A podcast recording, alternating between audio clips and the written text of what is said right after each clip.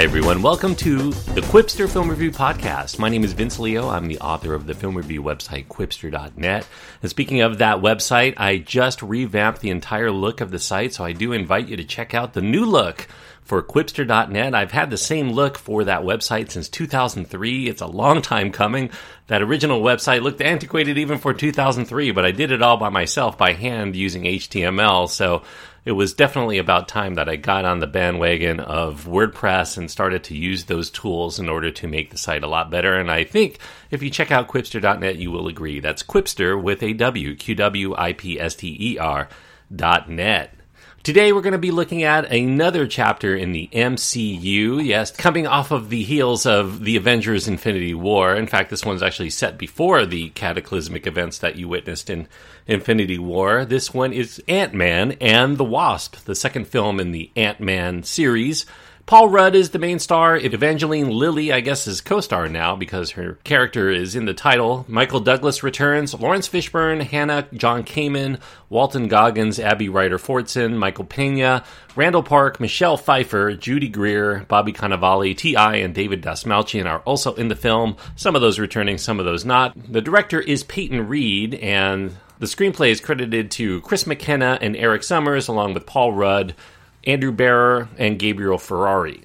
Now, as I mentioned, this is the second solo Ant Man adventure. It is set before the cataclysmic events and the climax of the Avengers Infinity War. For those people going into this film thinking that it's going to give you a little bit more clues as to what happened in Infinity War, you're not going to get that here.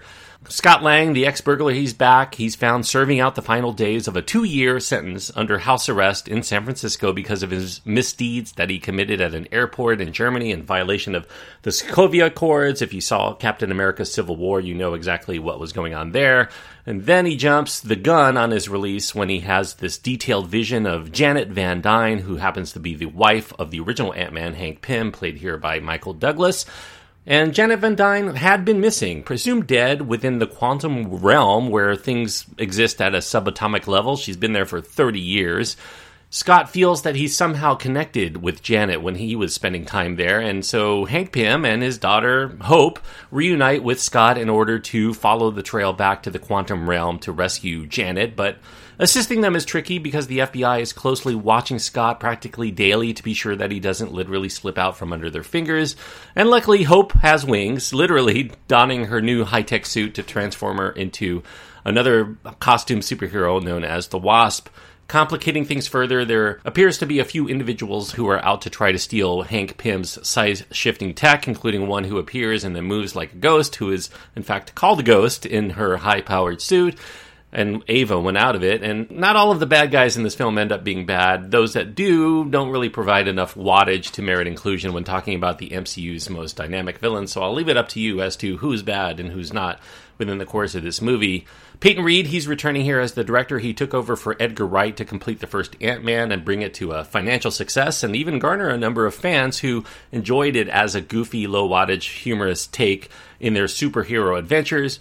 This one brings aboard screenwriters of another jokey MCU film in Spider Man Homecoming. And I'm speaking about Chris McKenna and Erik Sommers, who also did work with the Lego Batman movie, if you want to call that a superhero movie as well. Now, if you've read my site or you listen to my podcast on Spider Man Homecoming, you know that I don't really consider that film to be one of my favorite MCU films. In fact, it might even be my least favorite MCU film. I know a lot of people love that movie, but I just was not a big fan of it. So it's not exactly a positive in my book to bring them in here. So I was cautiously optimistic still because I did enjoy the original Ant Man. Now, despite characters that can shrink down to a nearly atomic level here, maybe subatomic if you want to call it that, this is a movie that doesn't go into great details about its backstory and it offers up just enough present conflicts to serve up action and comedy. The action would certainly be a little bit more exciting if we had a vested interest in these characters and their own backstories. It's kind of a common mantra of mine, but it does stay on the realm of the superficial throughout. So our interest is primarily to observe Ant Man and the Wasp for its visual flair. And that includes some car chases around the streets of San Francisco, which to me it reminded me of the remote control car chase in the final Dirty Harry film known as The Dead Pool, which itself was also lifted by the video game Grand Theft Auto 3, which I think a lot of people who are seeing it today think it's ripping off, but actually originally appeared in the Dead Pool. And Meanwhile, the comedy is pretty jovial. It's very light, as you would expect from how it was in the first movie. And yeah, you kind of get the sense that it's trying to be a little bit funnier than it ends up really being. It strains to squeeze out a few laughs through a number of callback jokes. In fact, a lot of the humor in this film are really just ongoing, recurring gags. There are a lot of pop culture references to songs and other things from the 70s and 80s and 90s. I guess you kind of come to expect that in this day and age of the, humor always really kind of being throwbacks to, oh yeah, I remember that when I was a kid, ha ha ha, right? The film works better as an action movie, though, I think, than as a comedy. So it kind of weakens the material when the makers of the film seem to think that there needs to be more jokes, even if they're often a little bit flimsy in their delivery. The gags here are a bit weak. I chuckled a couple of times, but not that many. I would say, despite all of my quibbles here, Ant Man and the Wasp is a passable entertainment but I do think it's probably the most forgettable of the MCU films. It's filled with mildly amusing performances. Somehow, those performances still can't quite generate a lot of substantial laughter. Great actors really adore in this film. You know, you add Laurence Fishburne here, who seems to be doing some sort of double duty because he's both in the MCU now and the DCEU. And then we have Michelle Pfeiffer, who I guess herself was once in a DC Comics adaptation because she played Catwoman in Batman Returns. We also have the comedic stylings of Randall Park. I actually found some of his dialogue to be pretty amusing. He's in the mix, and while they all deliver fine in their respective roles, they really don't have a lot of screen time, so what they're given to do doesn't really afford them many chances to shine from a performance standpoint. So this is an A-list cast, but it's a cast that really isn't allowed to bring their A game for the MCU. They really playing on the level of a network TV family sitcom that has also stunningly realized action sequences. So along those lines, the best thing I will say about Ant-Man and the Wasp is that it does have a professional sheen that we've come to know and expect from an MCU film. It has a very likable cast. They're certainly capable of delivering quality performances, and they do enjoy some good cast chemistry, but, but I wish the makers of the film could figure out how to flesh them out a little bit more than they've been so far. Just adding more and more cast is not going to be enough. I think they should spend a little bit more time with the cast that we come to know, at least come to kind of know and want to know more, but they're not really afforded that much time in order to explore. There are some very good size based visual effects in the film. They bounce back and forth between people and creatures and objects that are in normal size, and then sometimes they're very tiny, sometimes they're very large. Those effects are very good. The film, like its shrunken person counterpart in Innerspace, also capitalizes on a San Francisco setting, not only because we have these cool street chases where you have a normal sized car and kind of a small car the size of a Hot Wheels car, that actually becomes a gag in the film as well. But it also finds inventive ways to use areas like Fisherman's Wharf or just the bay itself, and it does garner a few gags based on the town's known stereotypes. You know, one of those stereotypes is tied in with Stan Lee's cameo in this film as well. In fact, Stan Lee's cameo, I think that's the only evidence of another character in the MCU if you want to consider Stan Lee as tying in somebody with the rest of the MCU. He is here, although he does appear in other films that are not in the MCU that are done by Marvel, so I don't know if you can really make that stretch in and of itself. We had the Falcon in the first film, but no such other MCU characters here, at least not that I recall. I guess the litmus test for me to be able to tell you whether I recommend this film to you, I would say that if you enjoyed the first Ant Man, you're probably going to find enough of the formula that you were entertained by within this follow up to come away thinking that it's also time well spent.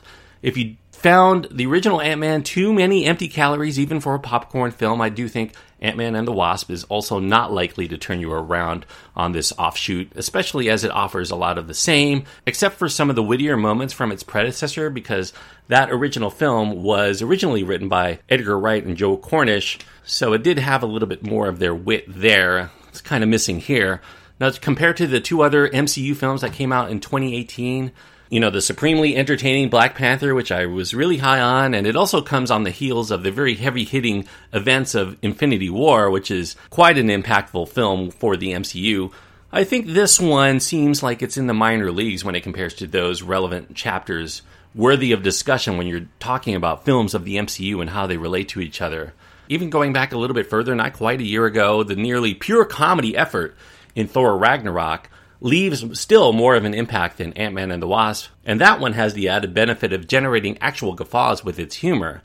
So, if I want to leave you with some sort of metaphor here, you know that ants are known for being very strong as compared to their body weight. I think they can lift 50 times their body weight, but but still they're almost weightless. And so this bench player in the MCU, known as Ant Man and the Wasp, just barely has enough going for it to carry itself to the finish line, much less carry 50 times its weight.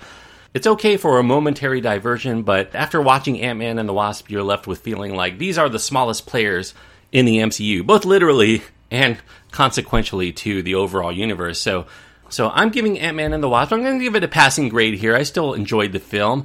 Three stars out of four. Three stars on my scale means that I do recommend it for those people who like this kind of movie. And I think if you like the first Ant Man, certainly there's going to be enough here for you to enjoy coming back for more. If you weren't really thrilled with that film, you're probably not going to be thrilled with this one here. So I'll give it a marginal recommendation strictly for those people.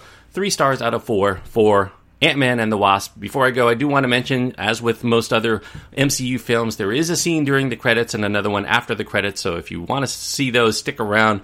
So, anyway, that's Ant Man and the Wasp. Thank you, everyone, for listening. I do want to mention before I go here today, I also do another podcast called Around the World in 80s Movies.